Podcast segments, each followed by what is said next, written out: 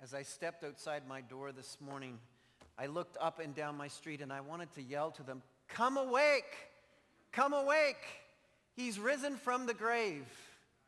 But there was no one to say it to. Is that what your street looked like this morning?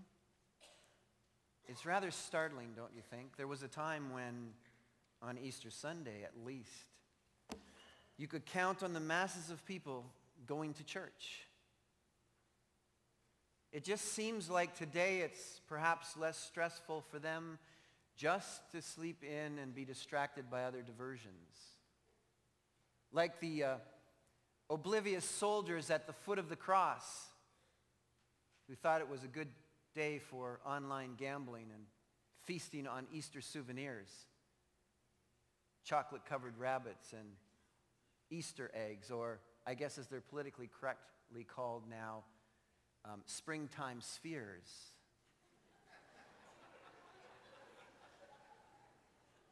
that way we keep the vegans happy and the non-religious happy.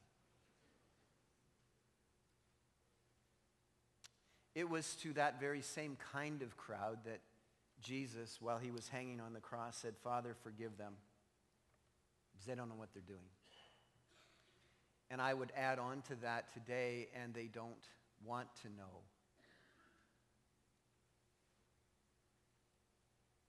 But whether you show up at church this morning or not, the empty tomb of Jesus Christ demands a decision. Would you open up your Bibles this morning, please, to Matthew chapter 27? What to do with Jesus' death, burial, and resurrection. You can run, but you can't hide from the reality of God and his works. Because revelation forces hiddenness wide open. We can speculate, but God knows every motive. I want to take you on a journey this morning a familiar journey to most of you, but one that we need to take at this time of the year. I want to take you to the tomb of Jesus Christ. You will see yourself there. God's truth is always like a, a mirror, like looking into a mirror. And decisions always have to be made when you're confronted with the truth of God.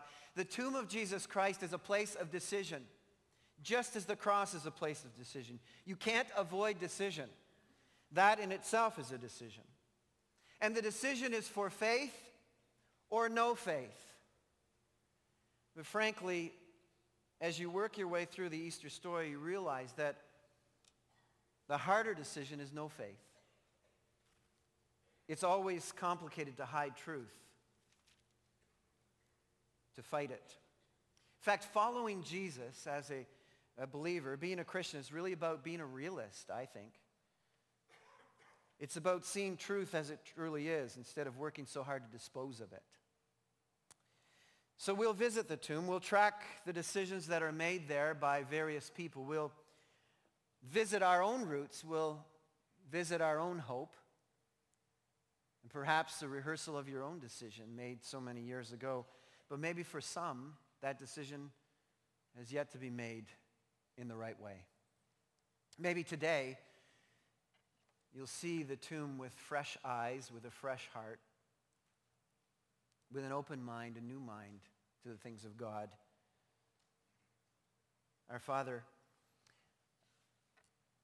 the richness of this event is impossible for the human mind and tongue to confess appropriately. You have granted us your word, Father, and would you please cause your servant to stick close to it? Because there you have shared with us the splendor of your grace, displayed for all to see. It's the most amazing thing, Father, that you would love us this much. Not because we deserve it, not because of any works that we have done or ever will do. For no other reason than because you are a gracious God who grants your love to those who don't deserve it. You offer your salvation to those who could never earn it, could never find it.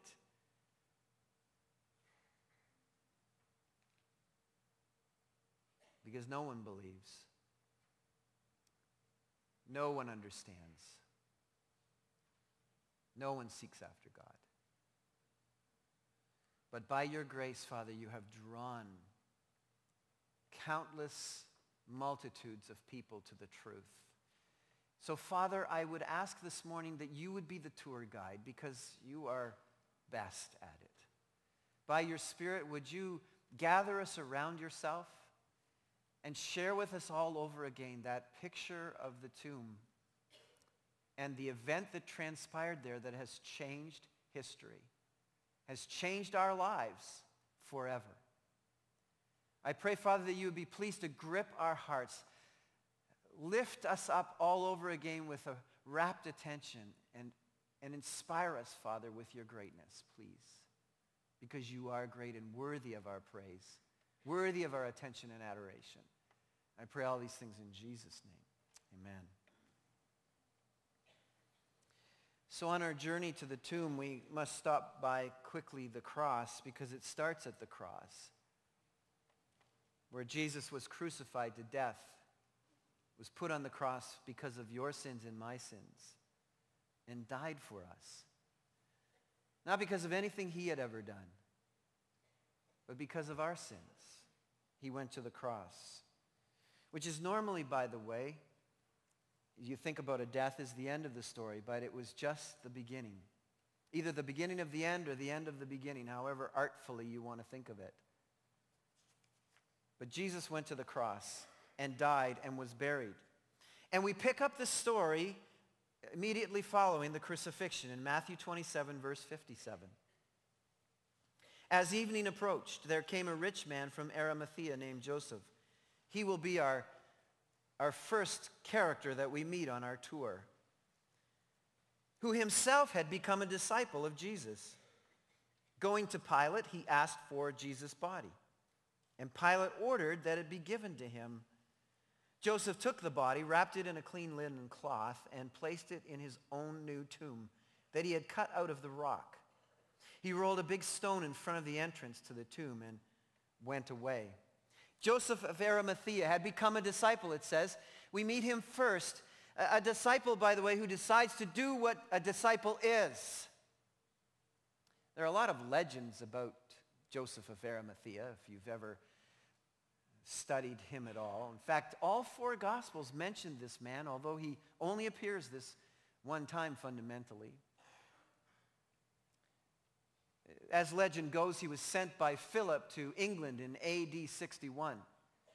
There he took with him the chalice of the Last Supper.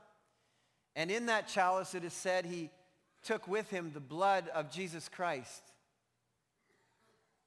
And uh, so began the legend of the Holy Grail and the search for the Holy Grail, King Arthur's fame.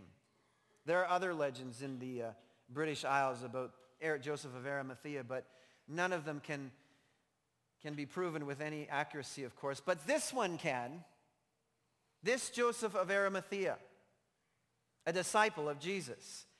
Jesus was abandoned, alone, no human plan to deal with the tragedy that had transpired. All presently seemed lost. God seemed dead. Joseph, however, had become a disciple. By the way, the wording here is he had been discipled to Jesus by God. God had brought him. And he came out on the side of a very unpopular belief, an outcast, as it says in the Mark text, with boldness and courage, Jer- Joseph of Arimathea stepped forward, a disciple who does what a disciple is. He risked Pilate's disapproval going to him. He gave up his position, no doubt, in the Sanhedrin. He put his life on the line. Joseph made a decision to follow Jesus Christ making Jesus more important than position, power, possessions. That's what disciples do. He risked his resources for one in need when it didn't look promising to do so. He used his wealth to make something happen that was absolutely necessary in the Jesus mission. Otherwise, Jesus would have been left on the cross to to rot there, which of course sometimes happened. The dogs would drag the bodies off the crosses. Interestingly, when you think about it, Joseph of Arimathea was really God's secret service man. Nobody could have seen this coming except the prophet Isaiah.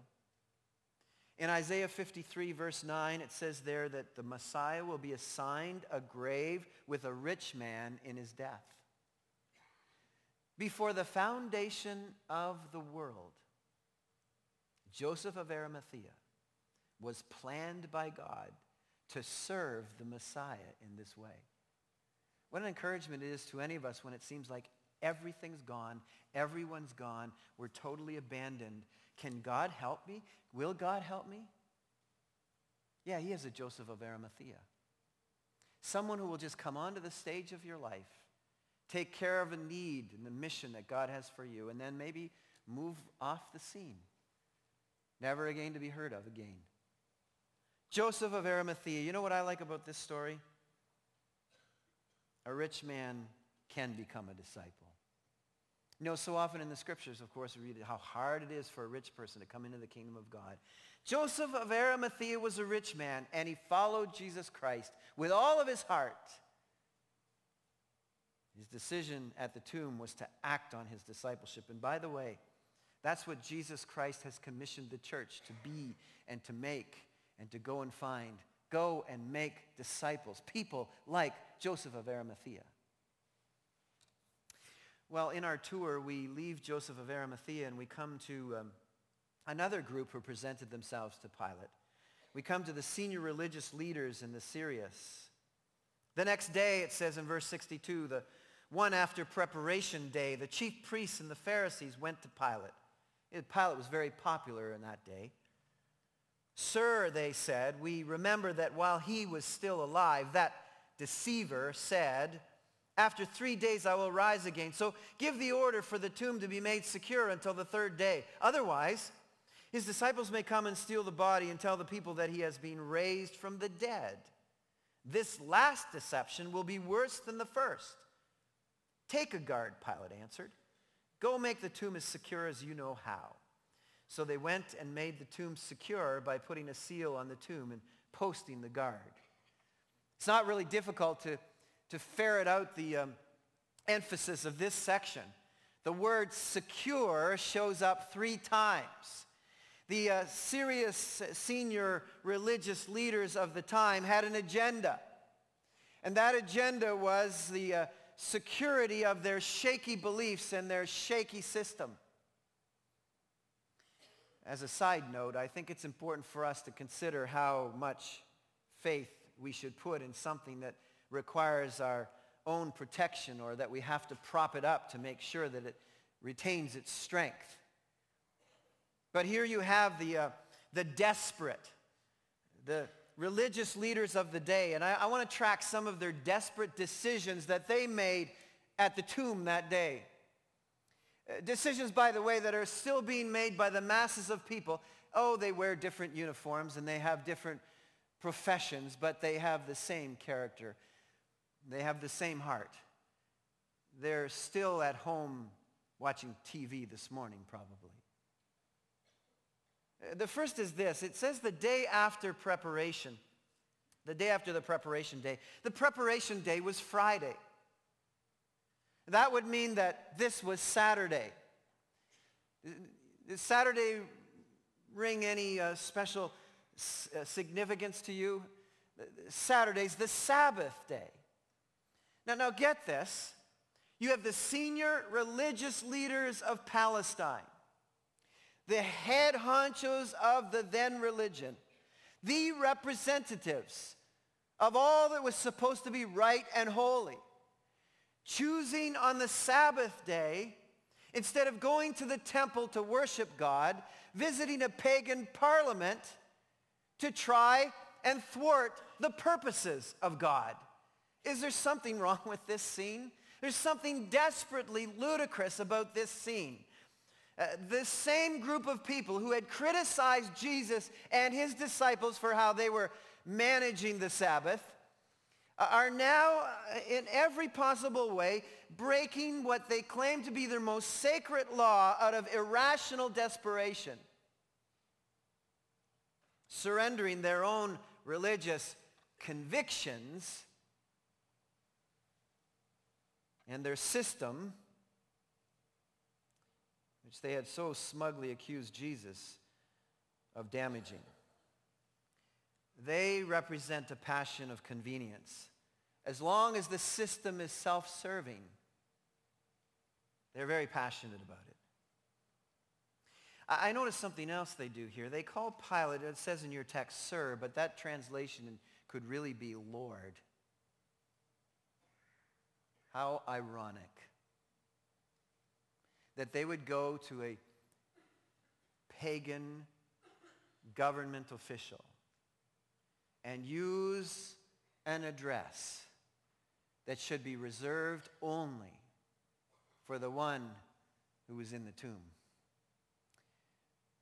It's the same shameful address that the German church so many years ago used of mein Führer, Hitler, my Lord.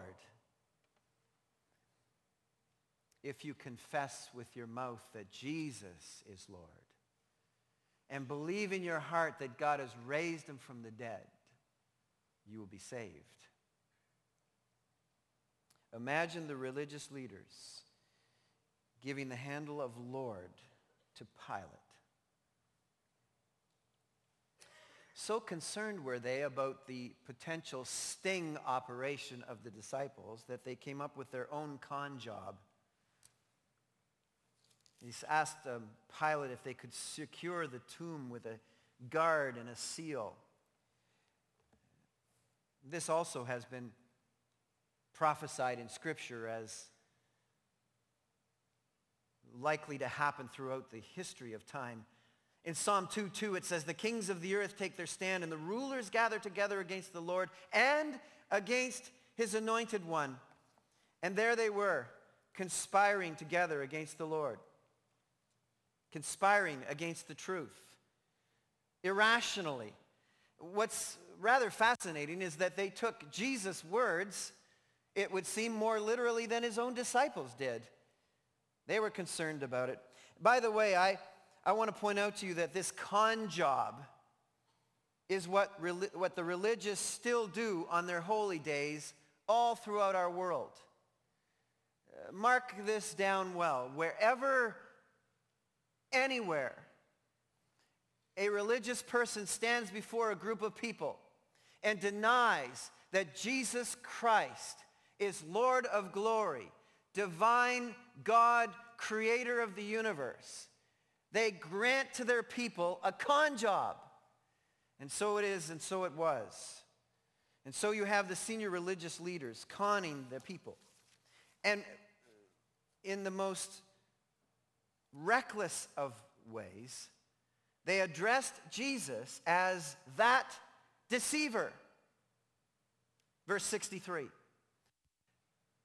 A identification reserved for Satan himself. Satan is the deceiver. The senior religious leaders of the time called Jesus the deceiver. Just doing what came, nat- come natural, came natural to them, what they had become accustomed to as they propped up their own failing religion. And so I find the interaction with Pilate rather fascinating. Because Pilate, I think, better translated, rather than say take a guard, it can be translated, you have a guard. You guys, you, you guys, you religious leaders, you already have temple guards. Go use your guards. You have a guard. Go ahead, Pilate says. And, and then I think he says this. It says in the text that, that that's, uh, um, go make the tomb as secure as you know how. And I really think that, that Pilate was being very sarcastic and oozing with sarcasm, basically saying, if you can. I, I think what was rolling around in his own mind was the, the, uh, the, the message that his own wife had given to him about this man Jesus makes me nervous. This, this man, he seems like something more. And I think Pilate was thinking the, the very same thing as he had no doubt received reports that had come back to him from the crucifixion and all that had happened and the, the change of the, the darkness of the sky and the earthquake and all that was going on in the atmosphere. And I think Pilate stands, these religious leaders stand in front of him and say, we, we want to go and secure the tomb. He's like, okay, you have your guards and go secure the tomb if you think you can. And so they get a few wax candles and put some wax around the rock. We're going to secure the truth. We're going to box it in. And you have here the most, an alliance of the most powerful military and political and religious power system of the day conspiring to prevent the truth. Think about it for a moment. How can you conspire? How can you prevent the truth? The truth bursts forth. In fact, all the power of, of earth and hell is arrayed against this moment. The anticipation as the story goes on. I mean, I know we've read the story, we've read the end of the story, so we're not in suspense. But the story is meant to be in suspense. We're, we're listening and we're, we're you mean, you mean they're going to block, they're going to thwart the plans of Almighty God with a few candles? They're going to seal up the tomb? Wow, that's really amazing. And all of earth and all of hell is arrayed against the Lord of glory, who a few verses later is going to stand before his disciples and say, all authority in heaven and in earth is mine. Jesus' death wasn't enough. They tried to prevent his resurrection as well. And by the way, I, I think as you think about this a little bit, you realize that this plot really makes the resurrection account even more sure. They would have been better just to ignore it, just to hope it all went away, just to hope nothing ever became of it and everybody forgot about it. By putting, but by putting all of this attention on the, sealed to, on the tomb and sealing it and all of that, they were taking away all the possible speculation that could have been floated out there in the future. I mean, Pilate could stand before them and say, hey, you guys secured the tomb. It's, I mean, what, what can we do? As um, John Chrysostom said, that preacher in Constantinople in the third century, fourth century, he writes this, the disciples barely owned Jesus when he was alive. How likely would they create a fantasy and own a dead Lord? He's absolutely right. I mean, think about it. They were not using their, their heads at all. I, I mean, why in the world would these disciples, who were quite fearful already after the crucifixion, who really weren't sure that uh, things were going to pan out, why would they go and steal a dead Jesus and claim that he has risen from the grave and then potentially risk their own martyrdom? Who in the world would do such a thing?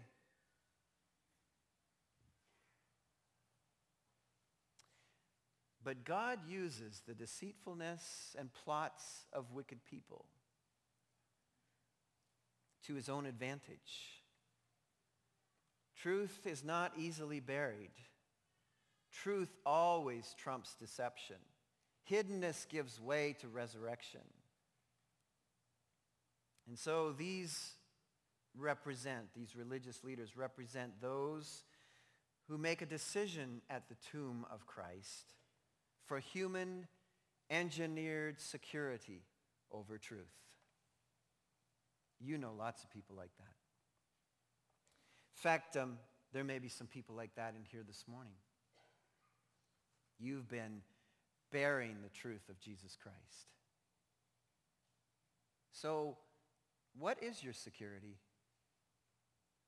What's propping up your health, your safety, your future, your eternity. A little wax around a rolled stone.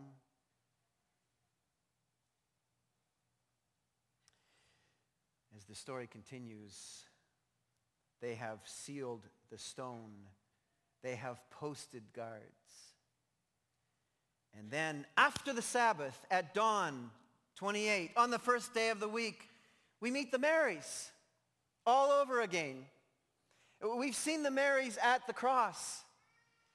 We've seen the Marys at the death of Jesus Christ. We've seen the Marys at the tomb as Joseph of Arimathea was, was taking the body and lie, lying it in the tomb and putting the stone across the opening. There, it says in the text, the Marys sat facing the tomb.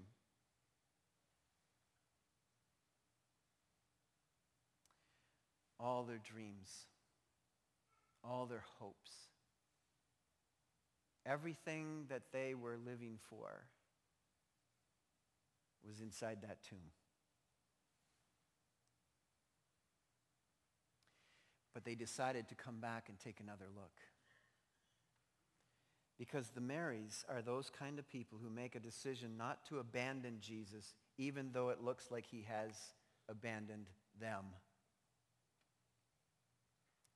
I doubt there's a person in this room this morning who doesn't know that feeling. Once at least. My God, my God, why have you forsaken me? Where are you?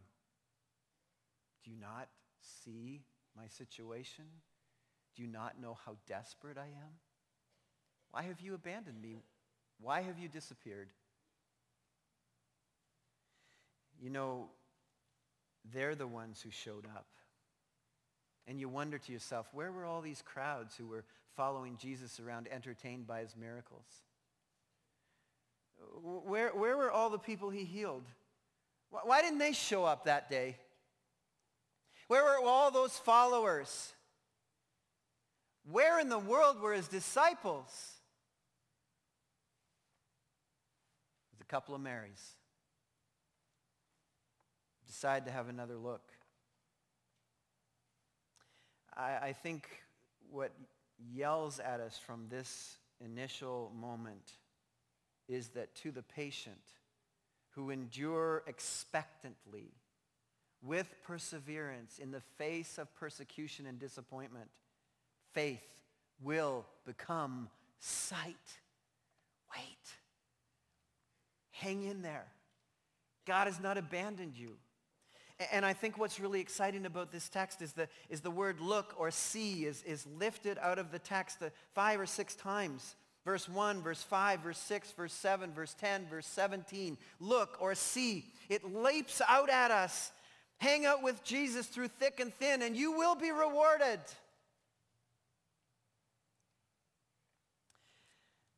As a bit of a side note here, but I think significantly important, it was after the Sabbath that this happened the first day of the week. So we have preparation day Friday. We have the Sabbath Saturday. Now we have Monday or, or Sunday. A common day then. A, a normal weekday then. You understand? Like our Monday, like our Tuesday, like our Wednesday. It's that day, not a holy day, that God purposes for his son to be raised from the dead. A secular day, a normal weekday. I'm convinced on purpose. You see, Sabbatarianism is a bad business and a distraction to the very point, and particularly exaggerated in our own city here in Oshawa. Paul couldn't be any clearer. Listen to what he says in Colossians chapter 2, verse 16 and 17. Therefore, do not let anyone judge you by what you eat or drink or with regard to a religious festival, a new moon celebration, or a Sabbath day. These are a shadow of the things that were to come. The reality, however, is found in Christ. Nothing, none of these things, no religious rituals, bring us to God. Only Christ does. Christ is to be the focus, nothing else. The point of all of this is Jesus. The point of this is Jesus every day of the week, all day long. That's the message here. Jesus rose on the day after Sabbath, the first day of the week. There was an earthquake. Says the angel's costuming looked like lightning These are all messages of the, the, the, could this be the, the start of the birth pangs, the start of the labor pangs of the, of the beginning of the end? Yes, it is. The last days. And then it says in the text that the angel rolled the stone away, not so Jesus could escape. He was already gone. It was so that the Marys could take a look in the tomb and see that he was not there. See, I know you're looking for Christ. Look, he's not here. He has risen. No wax seal can keep the Lord of glory in a tomb. No rolled stone that humans can roll can keep the Lord of glory in a tomb. No guards can keep the Lord of glory in a tomb. I think it's rather interesting that you see here in the, in the guards. It says that they shook, verse 4, and they became like dead men. They're standing at the tomb, and they become like dead men. There's kind of a reversal here. That they become like the dead man. In fact, they were supposed to be guarding a dead man. He's risen from the grave. And there's another play on words here that in verse 2 it says there was a violent earthquake, but in verse 4 it really says here this man shook it. There was a manquake.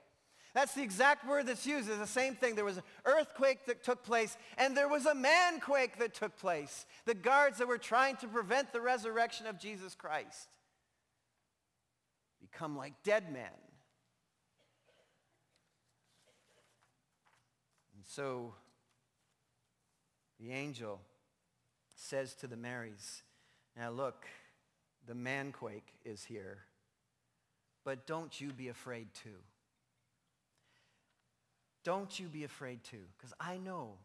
And, and he says, the man who has been crucified has been raised, just as he said. Divine scriptural blueprint being followed to the T. So, beloved, let the sight of God's word be enough for you. What God says he will deliver on. And so the angel says to them, go and tell. It's urgent. The message of Jesus Christ, when you find out something about Christ, quickly go tell. It's urgent. Uh, make sure that you understand that this is, this is a, uh, that we don't hide discoveries about Jesus. And by the way, the first to be told are those who should believe. Go to them first. Go to his disciples. Go to those with imperfect faith first, and then the lost. And so as they're on their way with this urgent message about Jesus being raised from the grave, he's no longer in the tomb, they encounter a man in the garden who says to them, hi. I'm serious, that's what he said. You're saying me, no, he didn't. Come on, he was, uh, greetings, my beloved. no, that's not what he said. Jesus said, hi a common greeting. Hello. Rejoice. Can you imagine to have been in that moment? Sure you can. You have a relationship with Jesus Christ? That's what he did for you one day. He said, hi, rejoice, receive me. I'll come and live in you. I'll be your Savior. Once you have settled a resurrected Jesus, everything else from there on is a joy baseline. If I have Christ, I have it all. I start every day from the baseline of joy. Every morning it's wake up, hi. It's a greeting of the Lord. Good morning, Lord. I have him. He has me. That's the message here. Oh, and you know what? Just when things were really getting happy and exciting, it says here they hurried away the tomb, afraid yet filled with joy. How, how can you be afraid yet filled with joy? Well, any guy here who's married knows how you can do that. but, but, you know, so, the, so they're, they're on their way they're on their way to, to meet the disciples and, and, and everything's looking up and then, oh, we're back to the senior religious leaders. While the women were on their way, some of the guards went into the city and reported to the chief priests everything that had happened. And when the chief priests had met with the elders and devised a plan, they gave the soldiers a large sum of money, telling them, you are to say, his disciples came during the night and stole him away while we were asleep. If this report gets to the governor, we'll, we will satisfy him and keep you out of trouble. So the soldiers took the money and did as they were instructed. And this story has been widely circulated among the Jews to this very day. That's their last kick at the can? That's their brilliant new con? To come up with the air traffic controller sleep idea? That's, what uh, that's their plan? Now think about it. If the guards were asleep, how would they know that the disciples came to the tomb and stole the body of Jesus away? You understand? Sin makes you stupid. And, and that's what happens here. You, you, you have this ridiculous last gasp effort hanging on lies. Hanging their lives, their system, their religious beliefs on lies that they knew were lies. To me, that's the ultimate tragedy, really. And I think that's what happens in the lives of the people you encounter day by day. I think they have a sense that what they're holding on to is a lie. But they're too proud. They're too proud to give their lives to Jesus Christ. You might be, you might be in that position here this morning. You, you know what you're hanging your life on is of your own construction. And you know that it has no power to sustain you. Why don't you give it up?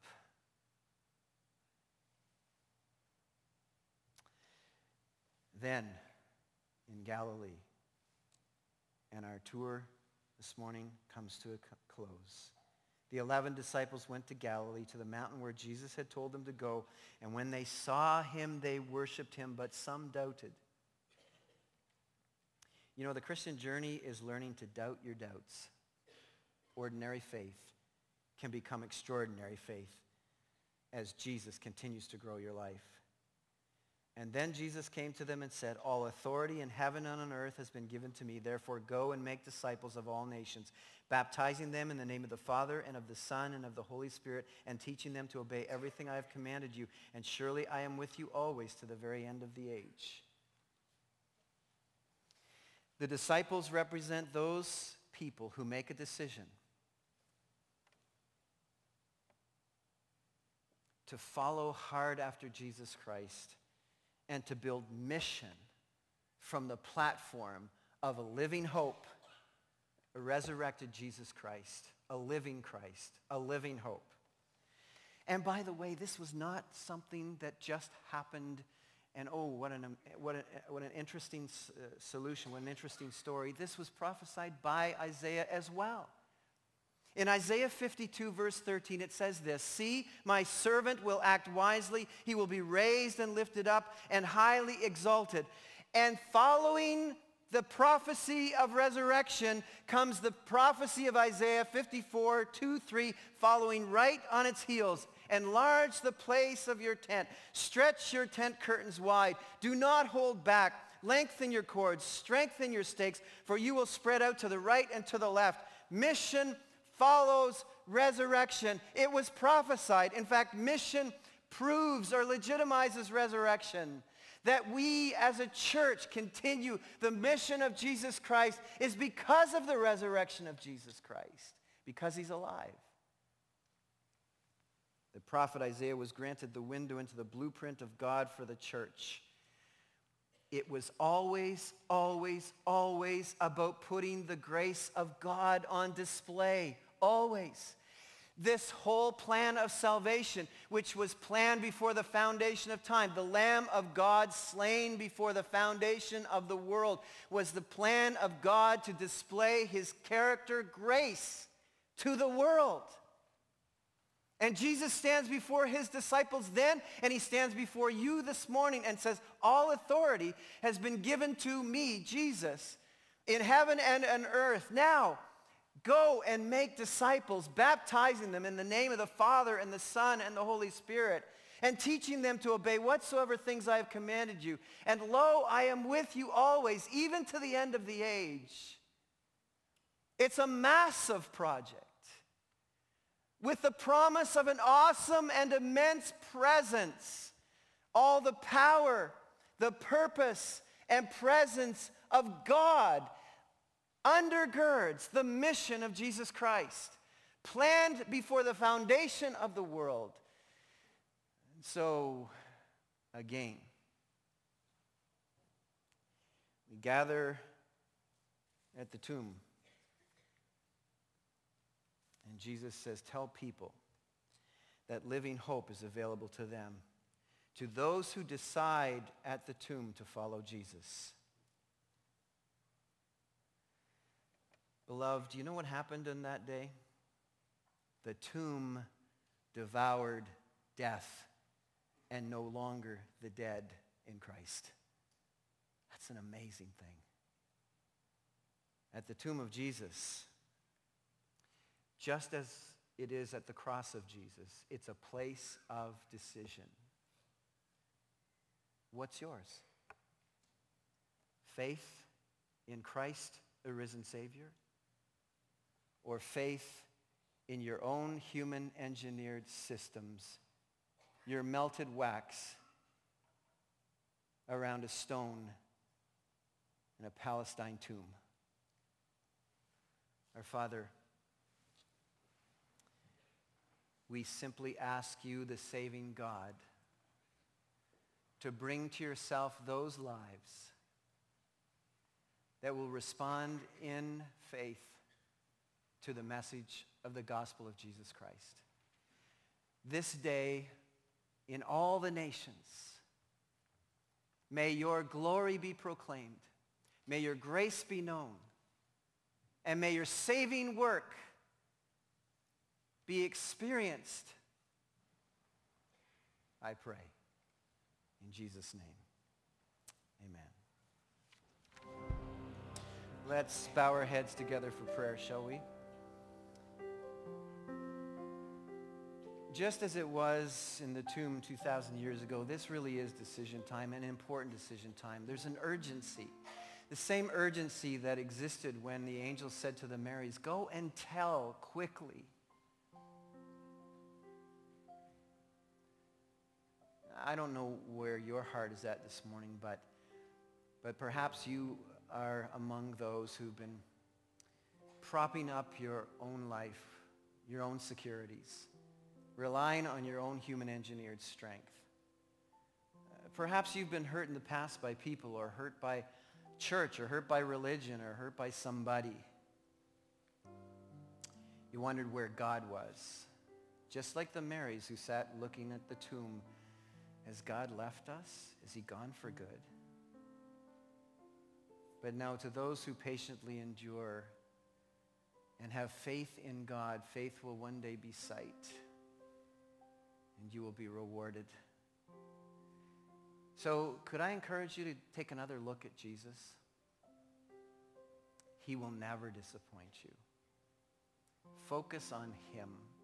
If he's speaking to you the heart this morning and inviting you to come to him, then don't resist. Stop fighting this thing. Stop trying to patch it over. It's a mismatch. Give way to the Lord. I'm going to close in prayer right now, and if you would like me to pray for you because you're in some sort of wrestling match with God and you just like to surrender and finally give up, say, Lord, here, have my life. I want to give it to you. I don't know all the details, but, but if you want me, I, I want to have you take my life.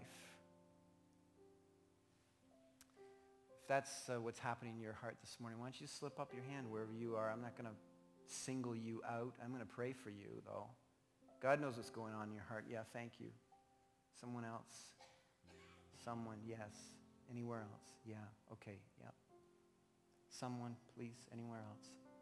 Just pray for me, Pastor. Jesus is drawing me to himself. Yeah, thank you. Right there. Okay, yes. Anyone else before I pray? Okay, all right. I see you. I'm going to, uh, yeah, right there. Right after this service, our pastor's going to be right down here at the front. And if God is doing business with your life this morning, you come down and talk to us, would you please? Let's make sure this transaction between you and God takes place. Our Father and our God, thank you so much for your saving work among us. You are a powerful God to save. Come awake. Come awake. Jesus has risen from the dead. He's a living hope. And he comes to live inside of our, of our own lives. Lord, I pray for those who raised their hands this morning. Father, uh, I'm just believing you're drawing people to yourself. If anyone will confess that Jesus Christ is Lord and believe in his heart or her heart that God has raised him from the dead, they will be saved. So, Father, I believe that's happening in this room this morning. People are confessing you as Lord and Savior of their lives, starting the journey right today, right now. So, Father, we praise you and thank you and ask that you would seal commitments that are made in this place. Those who love you, we rejoice. We just want to thank you, and it's been a great time to worship you, Father, all over again, thanking you for your grace for us. And thanking you that you still pour out your grace upon lost people. You are a wonderful and amazing God, and we love you. In Jesus' name we pray.